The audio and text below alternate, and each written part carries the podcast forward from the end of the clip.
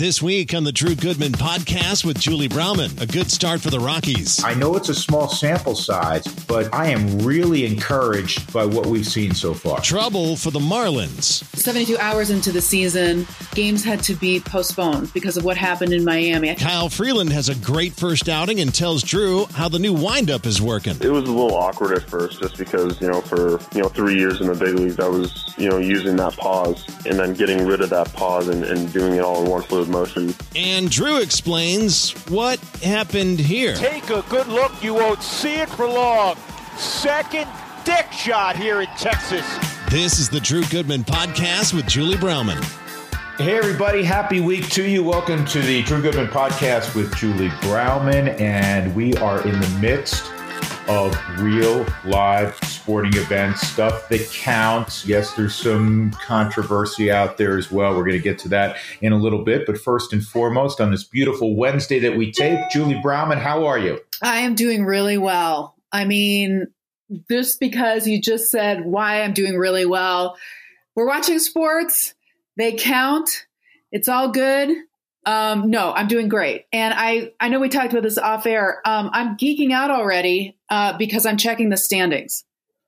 For- Julie, you're a smart lady. I've said that many times through the years, and you're particularly smart in your wisdom to check the standings early. And normally, normally, 162 games, I would say, Julie, you're a fool. Why are you checking the standings the opening week of the season? It doesn't mean anything. It's right. April.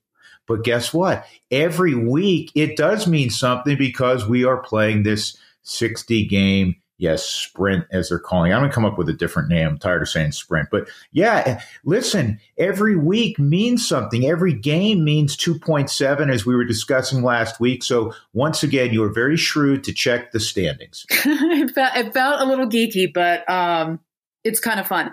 So we do have a new sponsor on the podcast, and it is Stihl, which we'll talk about. I know they're a big sponsor of, uh, of the Rockies and at AT&T Sportsnet. I know they're one of our sponsors of the podcast, so we'll talk about them in just a little bit. But we're going to kick off the podcast with the Stihl Power Move of the Week, and I got to say, the pitching staff, I think, is the power move of the week: starting rotation and bullpen. Right? I mean, how many times do we get to say that?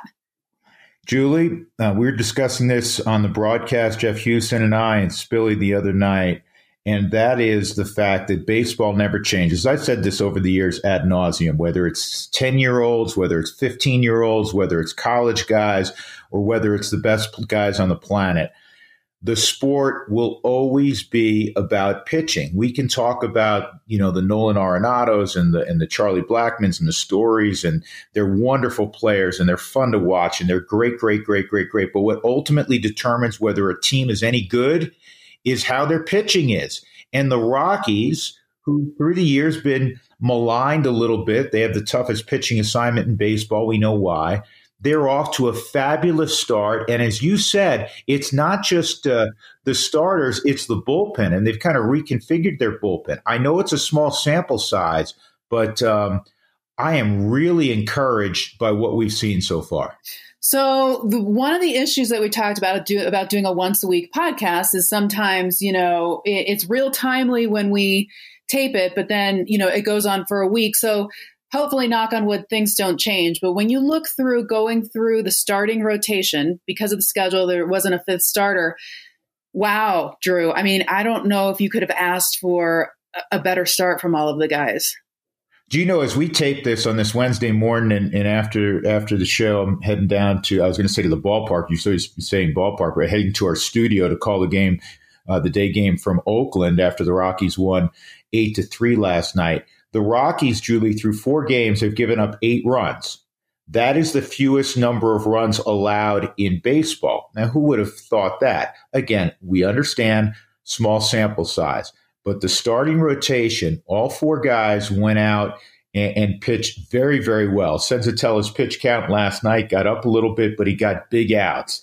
Kyle Freeland was was terrific on Sunday. You want to talk about encouraging four pitch mix everything he said he was going to work on in terms of getting greater variance between his fastball and his off speed pitches. It was fully on display in that finale down in Arlington against the Rangers.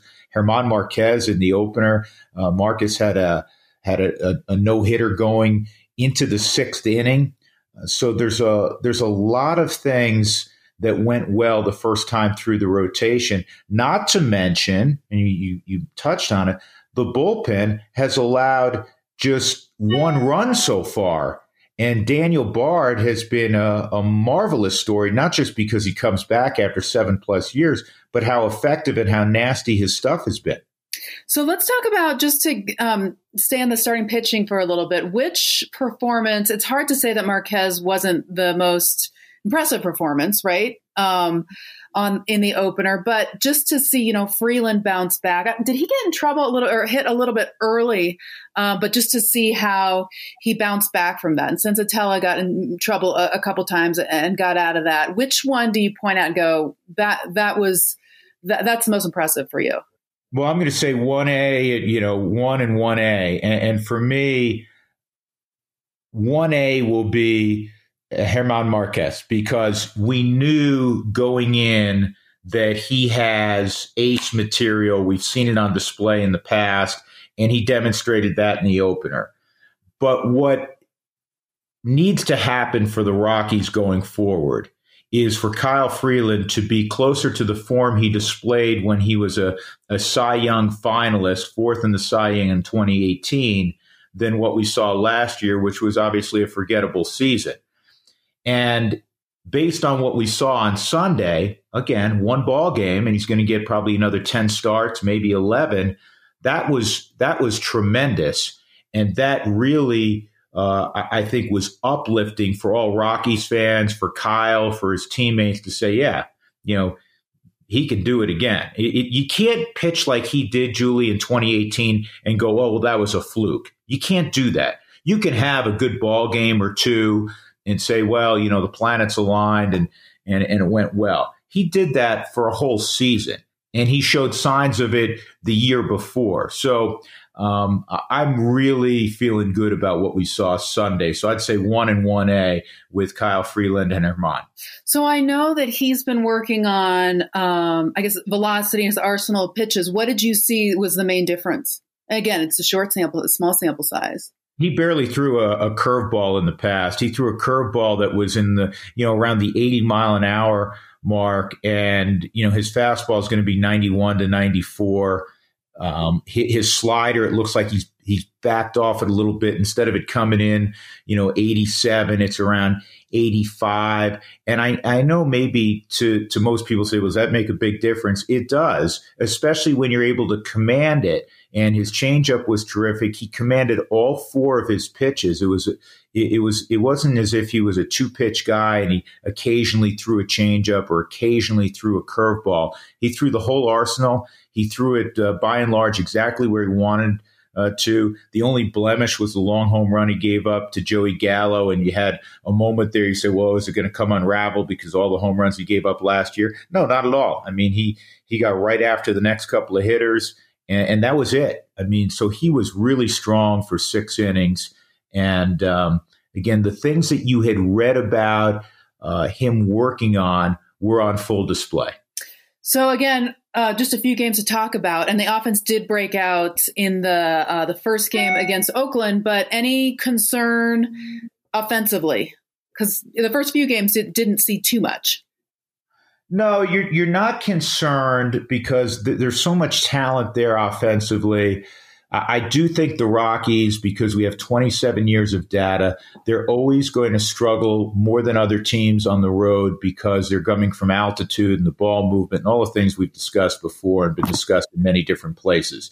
And you say, well, the season started in Arlington. Why should that have affected them? Well, they just trained for the better part of three weeks at altitude, and you started to see them break out. Uh, against a, a good pitching staff with Oakland and scoring eight runs on 13 hits on Tuesday night. So that was great to see. They have four All Stars in the lineup. Um, you have some young, talented players. Sam Hilliard, who hit the ball out last night and also had a double. They're they're going to score runs and they're going to be better offensively on the road in, this year, in my opinion, uh, than they were last year. So uh, I'm not at all concerned that they didn't really swing the bats uh, down in Texas. So that's all good news so far early in the season. What's not good news is 72 hours into the season, uh, games had to be postponed because of what happened in Miami. I think the last Um, when we tape on this Wednesday morning, the last count I had is 15 Marlins players and coaches had tested positive, and uh, there's games being postponed. And but there, I don't know. Uh, there's a lot of people that early on thought, okay, this is it, it's going down. Cancel, you know, you got to cancel the season. What say you? Well, first of all, um, you, you, don't want to see what happened uh, down in Miami. But is this uh, an absolute shock? No. Major League Baseball has prepared for it. And the reason you say that is that they have 60 man rosters. If they didn't think that this was a possibility or a likelihood, they would just go into a 60 game season with the normal 40 man rosters. They realized that this could occur. And I think they're doing the absolute right thing in shutting the Marlins down for a full week and assessing where they are. By the way, reports are that all 15 um, players and the two staff members are asymptomatic right now. That that that hmm. is not irrelevant because hmm this we know this is a highly contagious virus. We understand that. But it also provides the opportunity that potentially these guys can get back um, more quickly. It did affect the Phillies as well. They were scheduled uh, to host the Yankees. I think Major League Baseball is doing the right thing. They pushed pause uh, until at least Friday with Philadelphia. You know, there was some good news that was completely obscured by what's going on with the Marlins, and that is that every other test in Major League Baseball over the weekend, all 29 other teams, that includes the Phillies, by the way, there were zero positive tests. And I'm getting a little over the, the doom and gloom and the I told you so of the media. It is almost as if, and I used to work in a newsroom when I first broke into the business um, up in Aspen. It was a small newsroom, but worked both sides. And I get that people who write and people that work in television, radio, they they love a catastrophe. They love the car accident. So it's like they're waiting. Even people who work in sports chomping at the bit to say, "Yep, I told you so." See, it can't happen. It's going to fall apart. They have to shut the whole thing down. Major League Baseball was unprepared. How were they unprepared? How do you prepare for an unprecedented situation, which we're all living through right now? They had a hundred. I would say that I think a little bit of the criticism comes from if you knew that. I think at the time on Sunday, if you knew that three or four were positive, why did you go ahead and play? Julie, th- again, this is completely unprecedented. Mm-hmm. Uh, they they have had they have over a hundred pages of of protocols uh, that were mutually agreed upon between Major League Baseball and the Players Association, and this narrative to me, and, and, believe me, I can find a ton of fault with both Major League Baseball and the Players Association and how they navigated the quote unquote negotiations leading up to this season that we're now embarked upon, because the optics on that was awful on both sides. Mm-hmm. So I'm not I'm not just sitting here and saying, boy, Major League Baseball is infallible. Far from it. But they're trying their best to work their way through and it's not it's a fluid situation it's not week by week and, and, then, and then we'll have a, a couple of zoom meetings to determine this is almost minute by minute on how to um, handle this and they have epidemiologists they have healthcare professionals and experts that are within their employ that are advising them the whole way. It's not Rob Manfred getting together with a couple other baseball people and a couple of attorneys and say, "Hey, how do you how do you think we should handle this?" But I, I find it disturbing that so many people in the media are so quick to want to shut everything down, to want to to want to say again, I told you this couldn't work. And yes, you have to report the facts. And the facts are right now that 15 Marlin players uh, tested positive, uh, but not. We we've dealt with too much negativity the last several months. There's so many depressing things out there to go to the apocalyptic view on everything immediately for me is tiresome. So I'll tell you this. I think the positive out of it is that it got real really quick. And so I think it sent um, kind of shockwaves to teams that if you don't do the right thing, I don't know what happened in Miami. I have no idea, you know, what happened, but the sport will be shut down. So I feel like early on 72 hours in, if you didn't take it seriously, you're taking it seriously now, right? Julie, I concur with you a thousand percent. In fact, I wrote down a note the other day, it was yesterday, I guess, in the lead up to you and I doing this podcast. And I said, this is probably, if it were going to happen, and it may happen again, listen, I'm not naive, um, that it's probably not the worst thing that it happened so quickly as not a wake up call like these guys had gotten cavalier because it, everything that I've witnessed so far, guys are really trying to be diligent. And you have guys who are competing with a mask on. When I go work out, I, I, I stay socially distant and I stay away from people and stuff. But when you're breathing heavy, it's hard to breathe through a mask, and, yeah. and I and I find that very uncomfortable and almost feeling claustrophobic uh, to a certain degree. Um, but it's a reminder, not not a not a wake up call, but a reminder, as you were saying, that this is serious that this is a highly contagious virus and we need to take care of each other and each other's extended families. And so, from that standpoint, I don't think it's the worst thing in the world. Uh, we don't want it to occur, but the fact that it happened early um, may ultimately be a benefit uh, to seeing this season through, hopefully. I agree. And you know, as a broadcaster, sometimes we feel like it's the worst thing in the world when we say something we didn't mean to say. What are you talking about? You you had one of those moments, which we will talk about after the break. I thought it was fantastic. Um, oh, no, we'll get to. By, by the way, we haven't even mentioned Kyle Freeland's our special guest yeah. uh, this week. We forgot to mention that. So we will get to Kyle a little bit later in the podcast. But first, we want to tell you about Stihl, which is our one of our brand new sponsors. We're really excited about this. I've been involved with Stihl because they've been a, a sponsor at AT&T Sportsnet of Rockies baseball and a, and a sponsor of the Rockies overall uh, for a number of years. In fact, they're the official handheld outdoor power equipment uh, supplier of the Colorado Rockies. Um, I know it's kind of that cliche, Julie, that all guys they love their power tools, right? Yeah. And I, am not the handiest dude in the world, but I love my power tools also. And through the years, I have, um, you know, a Stihl chainsaw. I have a Stihl the blower where you can, you know, take care of your garage or, or things outside. I have the trimmer. Um, in fact, I took the trimmer out, and all mine are battery operated because so many of the products they have gas uh, products as well. They're the chainsaw kings, but they also have a great, great line of battery operated things. So, you know, I, I took my uh, trimmer out recently, Julie, and I hadn't used it in a year. I'm thinking, okay, I'm going to have to charge it up. No, boom, it's it was all set. I was out there for a half hour. I was doing stuff I didn't even need to do because I was having so much fun with it. Their products are great. Um, they they're a company built on real power tools built for real people and dealers who deliver real service. It's they're found in over 9,000 independent local dealers throughout the country. They're actually a worldwide company. They're great. And, and I know the folks uh, here in the region. Um, they're a terrific company and their products are outstanding. Next week, I'm going to tell you about um, a mini chainsaw that I have, Julie, um, that you can take camping with you.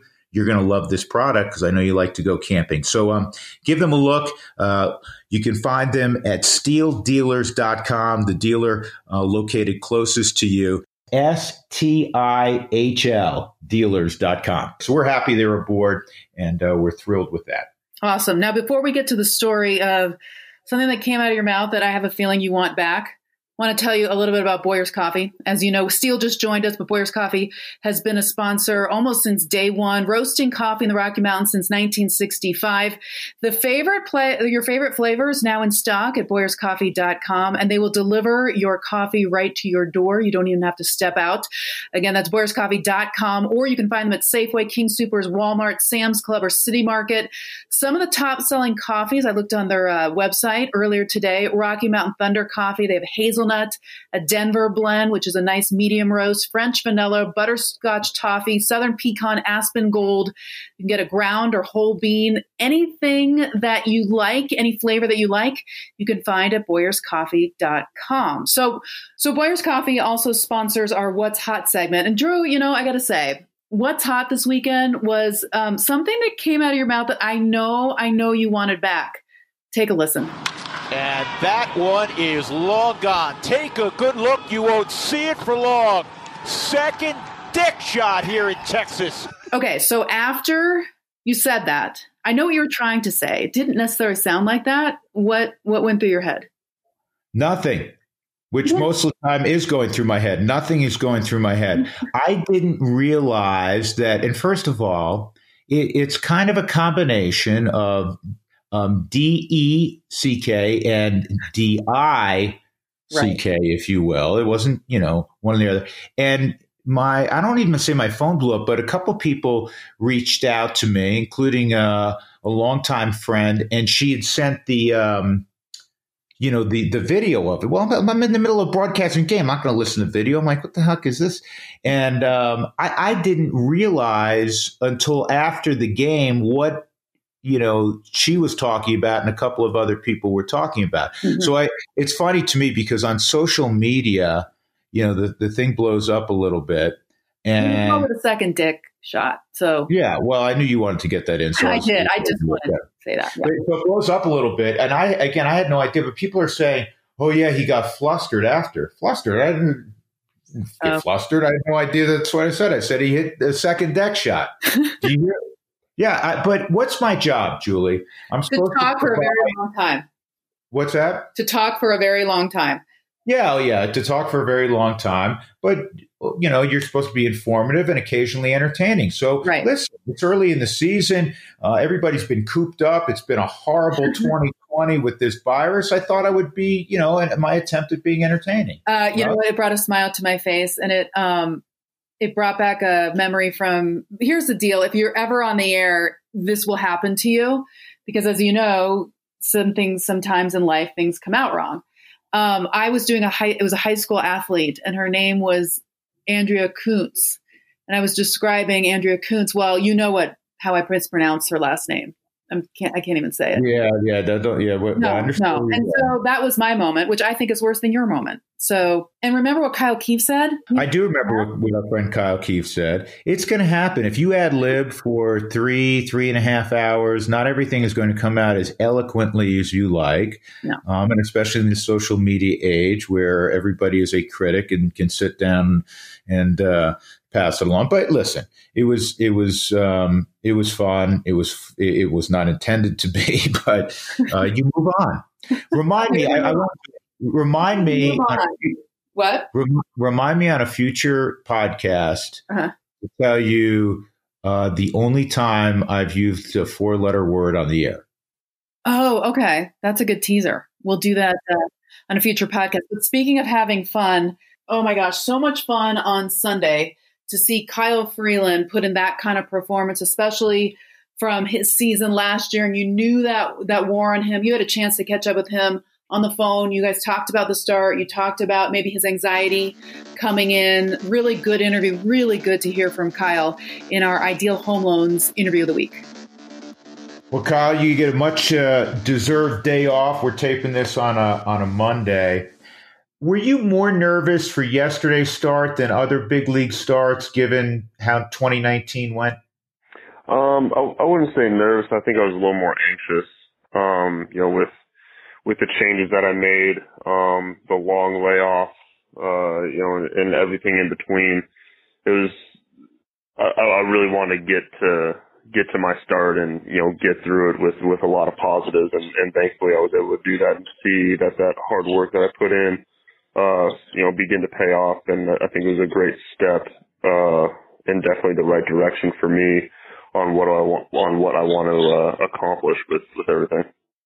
I, I thought yesterday's performance w- was really impressive. And, and a couple of things that I know you had talked about working on in getting a greater disparity between, you know, fastball cutter, changeup, and, and your breaking pitches that was certainly on display. There, there was a wider range, at least than I've ever witnessed before. Did you feel that? And in looking at the video, uh, was that apparent? Yeah, that was that was one thing during this uh, this hiatus that we were in. You know, those three months that we were not playing ball. Um, I you know I worked almost every single day uh, with Hoffman in our throwing program of you know trying to uh, working on a grip to kill velocity on my curveball and get get better depth. Continue to try and work to you know kill velocity with the changeup um, and still have really good action with it. Um, and you know just you know working on that for pretty much three straight months and then finally getting back into spring training, uh, it was nice to see that those those pitches, you know, came together, and I'm able to now have that um, that variance of, of velocities between you know you know my fastball anywhere from 92 to 94 to my curveball from like 79 to 82. So it's it's really uh, really great to see.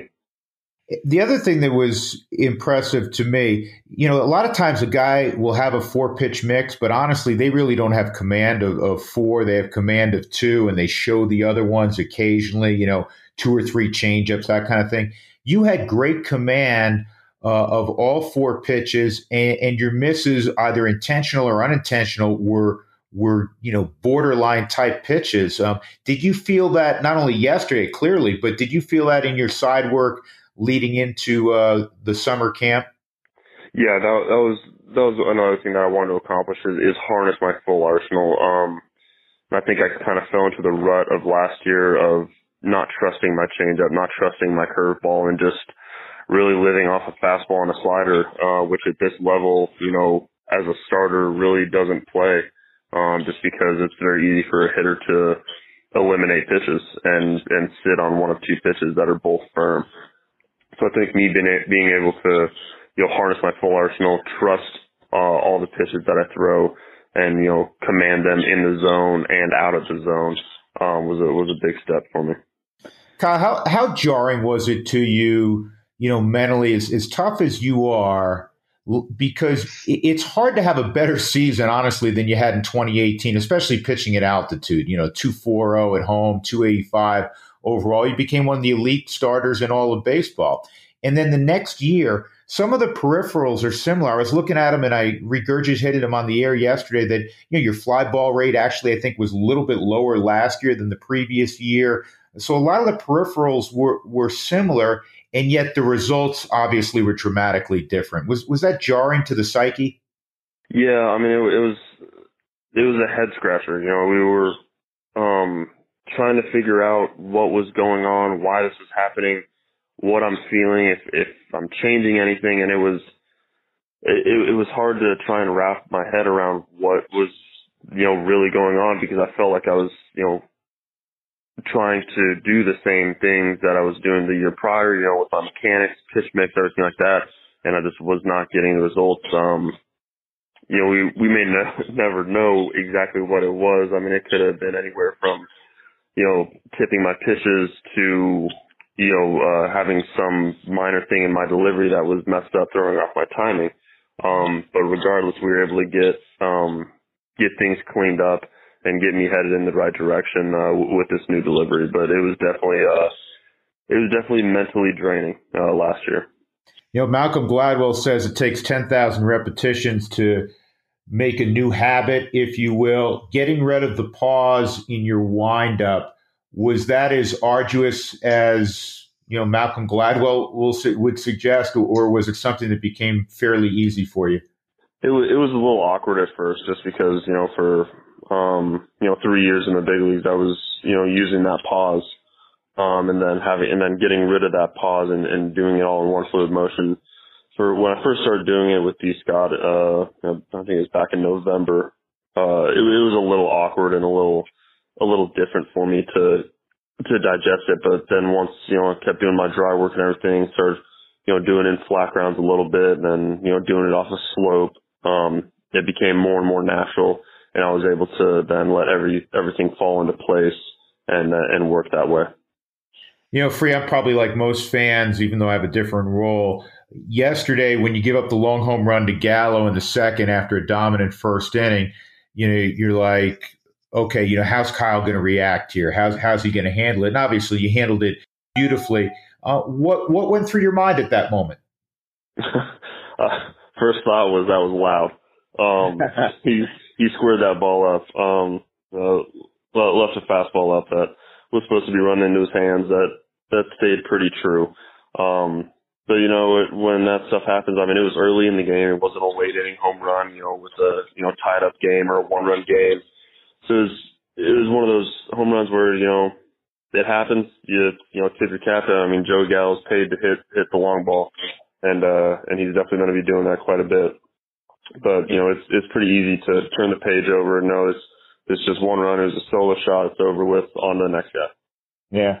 As you assess what you did, it's it's really less than 24 hours later. Um, I, I, know it's just step one, and, and, you articulated that after the ball game. But w- what are you most pleased with? What occurred yesterday? Um, I was very pleased with how me and Tony uh, uh, began to you know work together. Um, obviously, the way that I'm using my arsenal is a little bit different than the way I've used in the past, and obviously Iannetta has majorly uh, caught me over the past, you know, in, in 18 and 19. So me and Tony are still learning um, a little bit with one another, especially with how I want to use my arsenal. Um, but over, you know, spring training 2.0, when we were, you know, doing our live BPs and and stuff, we were starting to get on the same page. Yesterday was another good step for both of us, but we're we're getting to that point where um, I, where we're on the same page, where I, I don't have to shake him, where he throws down the exact pitch that I want, the exact location, and we can get that nice pace going and, and some good rhythm together. The whole weekend went really well for everybody. The, the bullpen was outstanding, but you know your, your small group of starting pitchers, Marquez on, on Friday, heck, he had a no hitter with one out in the sixth inning. It's hard to pitch better than that.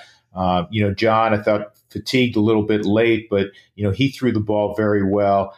Collectively, your group has and you have this individually. You have that chip on the shoulder mentality which i love. Um, but but this group has that too doesn't it? Yeah it does. I mean i i think we we take it to heart that you know we don't get the credit that we deserve. Um you know having the talent and the skill set that we have as starters and i mean you can throw you can throw Senzatela in that mix as well, along with you know Chichi and and Jeff, um, just because we're going to need those guys at some point down the road. Um, but you know, we're we're a group of guys who, I mean, we've been together for the past uh, four years now, and um, you know, haven't quite gotten the credit that uh, we kind of deserve. I think we we realize that, and we want to, you know, kind of prove the doubters wrong and show them that, you know, when we put this arsenal together and these and these starting pitchers together, that we're uh, we're very dangerous. Yeah, I want to take that to the full roster also. I mean, you guys were in the postseason in 2017, 2018. We all know 2019 didn't go as, as anyone wanted. I know uh, right now every team's going to say the right thing emerging from this second spring training, if you will, and, and optimism is high, et cetera. But but even maybe more so than other teams, you truly believe you guys are an elite team. And, and I felt that back in late February and March there seems to be legitimate carryover to you guys regathering this summer. Yeah, and and I mean we've we've proven that in you know 2017, 2018, and then obviously 2019 happened, and it and it kind of seems like everyone just kind of wrote us off that oh you know the Rockies are you know back to their losing ways, um, which is which is not true at all. Where you know we're teams have bad years, players have bad years. It happens. Um, you you never know what's to happen, especially in a in a season that we're in right now, a 60 game sprint. Um, it, it truly is, you know, anybody's season. Um, but we know what we want to accomplish, and we know that we got to take care of business um, early and often, and and uh, start getting a lot of wins under our belt. How alarmed were you uh, again as we tape this, uh, you know, Monday afternoon? Uh, we learned this morning because of some positive tests, the Marlins game canceled tonight or postponed uh, and and where they came from in Philadelphia because they're they want to clean out that clubhouse uh, uh, even more extensively. The Yankee Philly game postponed tonight. Uh, when you heard that this morning, uh, what was your reaction? Um, I, I was pretty surprised, um, especially you know that the number that they threw out with potential positive tests with Miami is pretty staggering. I mean, it was oh almost almost half their active roster. Um, so that's that's a little um it's a little scary, I guess you could say. Um, just you know, as as a concern of you know being a, a part of another major league team where you know this can happen to anybody um, in any situation. It's just be, being as smart as you possibly can, really. Um, you know, I'm sure they're they're trying to find out and trace, you know, kind of where this came from, uh, or or how how it came about. But it's I mean, it's all about being as smart as possible. You know, we're we're doing everything we can. We're doing our protocols uh, to make sure that we have minimal contact with with everyone, everything. Um, I know, you know, personally, you know, when I'm back in Denver, it's I'm literally just staying in my apartment and going and going to the ballpark, um, just because I I don't want to take any sort of chance of of getting this or you know giving it to one of my teammates. Yeah, it, it, has that been kind of across the board where you know guys were, were diligent initially and they've been able to maintain it? I know we're early on, but you guys have been doing it for three and a half weeks now. Yeah, I mean that, that was one thing that we spoke about um, right before you know spring training two started up is, and I'm sure you've heard this heard this too on you know other media outlets, but you know the the healthiest team is uh, is going to be the best team um, this year um, in, in such a short season and such a high risk environment with uh, COVID and everything. And so we, you know, you know, we we came together and we're like, listen, like if as long as we are doing everything correctly, we're not being stupid, we're not, um, you know, going out to eat anything like that. Like as long as we are doing our work, going home, going to the ballpark, and, and doing what we want to do, we're going to be the healthiest team, and we have to give ourselves the best shot at winning the title. What's the best uh, COVID celebration you've either either uh, been a part of or seen? Um, you know, we, we got a little something going in the dugout right now with, with the you know hand, hand clapping, uh, you know, all, all together, and you know when when Story hit those two home runs, you know, kind of running through the dugout, not giving any high fives, but still, you know, applauding, let him know that, uh, you know, we're happy that he hit a home run and everything like that. Um, you know, the foot fives are pretty funny as well. Yeah. What, what's the, everybody wants to know, Kyle, what's the game like? I mean, watching it and calling it, you know, it's different for us because on the road we call it on monitors, not ideal, but, you know, everybody has to adjust. Um, but uh, the game looks like the best players in the world playing it what does it feel like with, of course, you know, no fans and, and you can hear virtually everything? It's, it's different. Um, they're playing that crowd noise and you can hear it, but it's, it's nowhere near the same as actually having fans in the stands, you know, see, seeing the movement and everything like that and actually truly hearing, uh, actual crowd noise.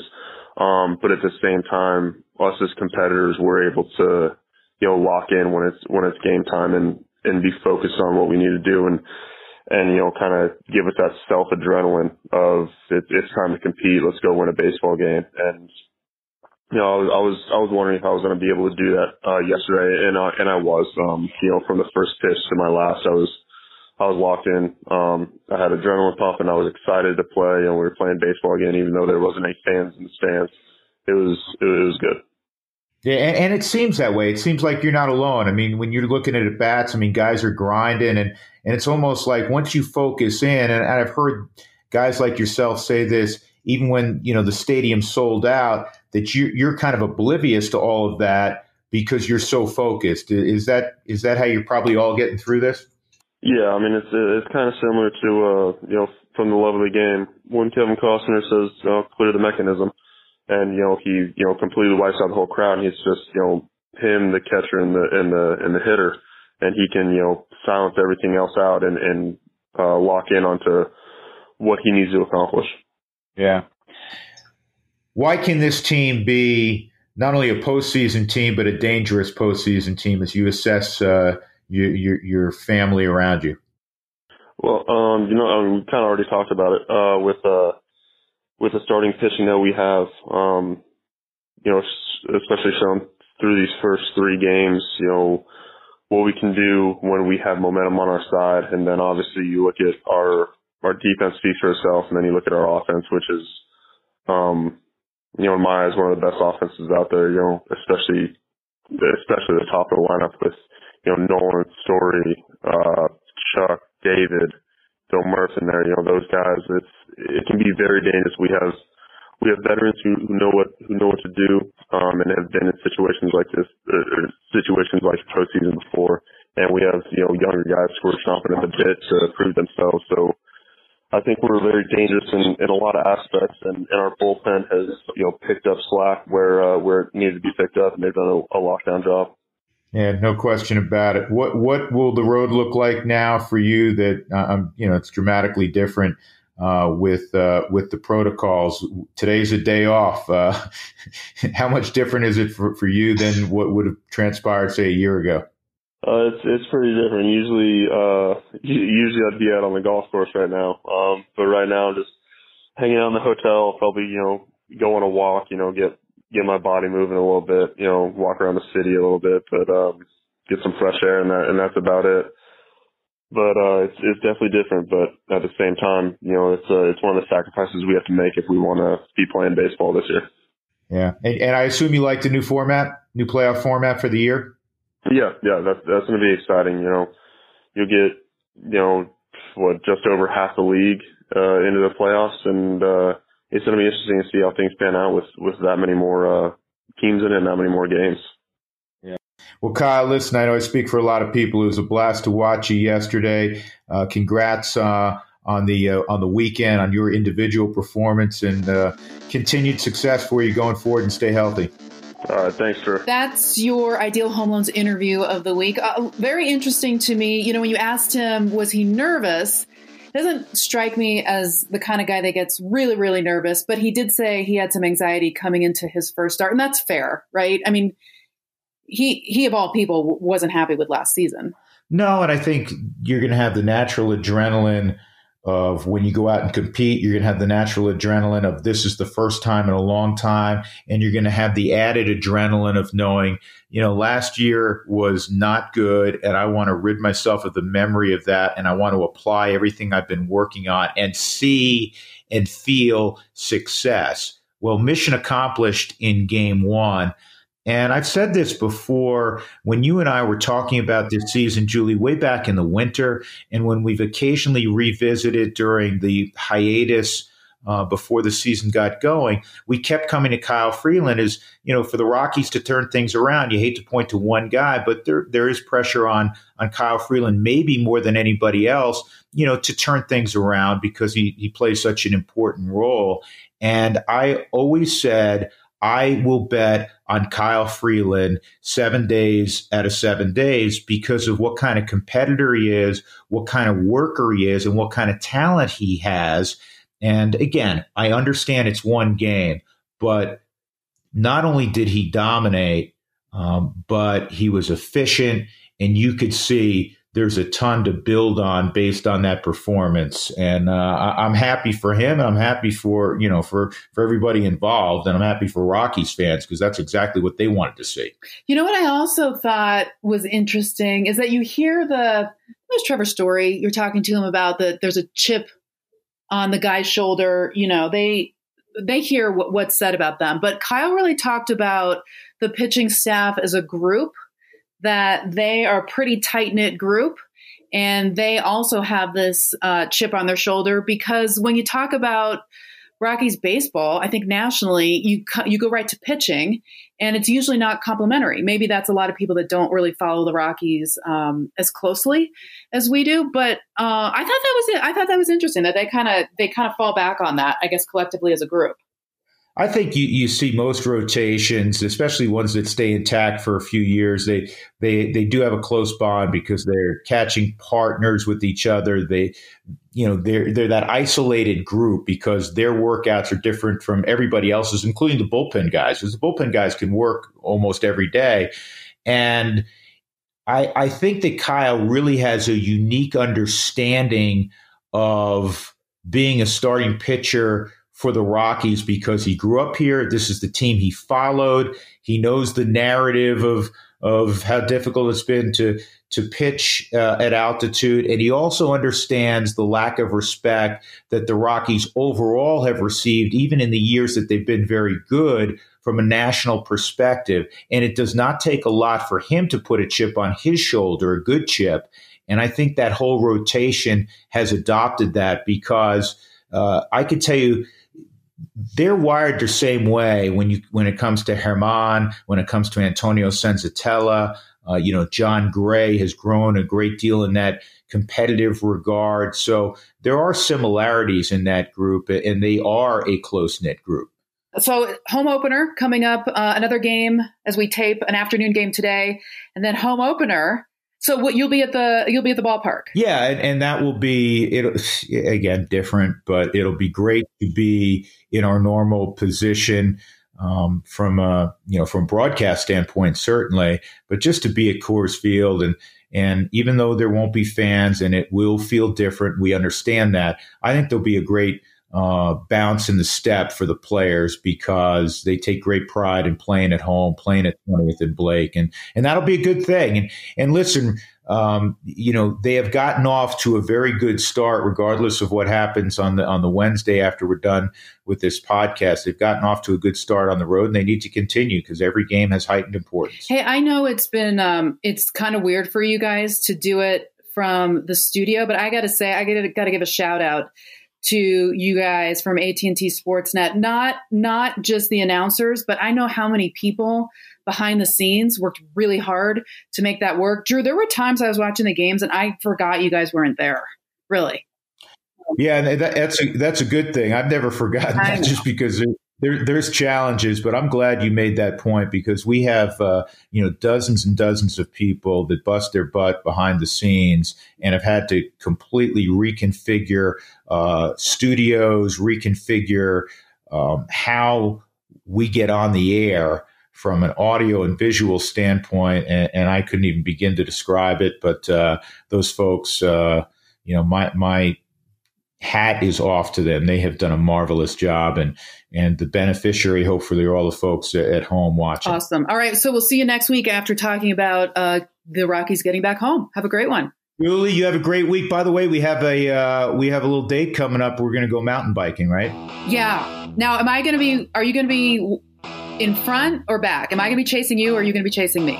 We should just have that right now. Well, we'll we'll see. I mean, I have a, I have an idea of how this may go, but you know, maybe I'm wrong. I have an idea where it's going to go. It's going to end up at a brewery, but okay. that's never a bad thing. have a great week, Jules. Everybody, take care. Stay safe.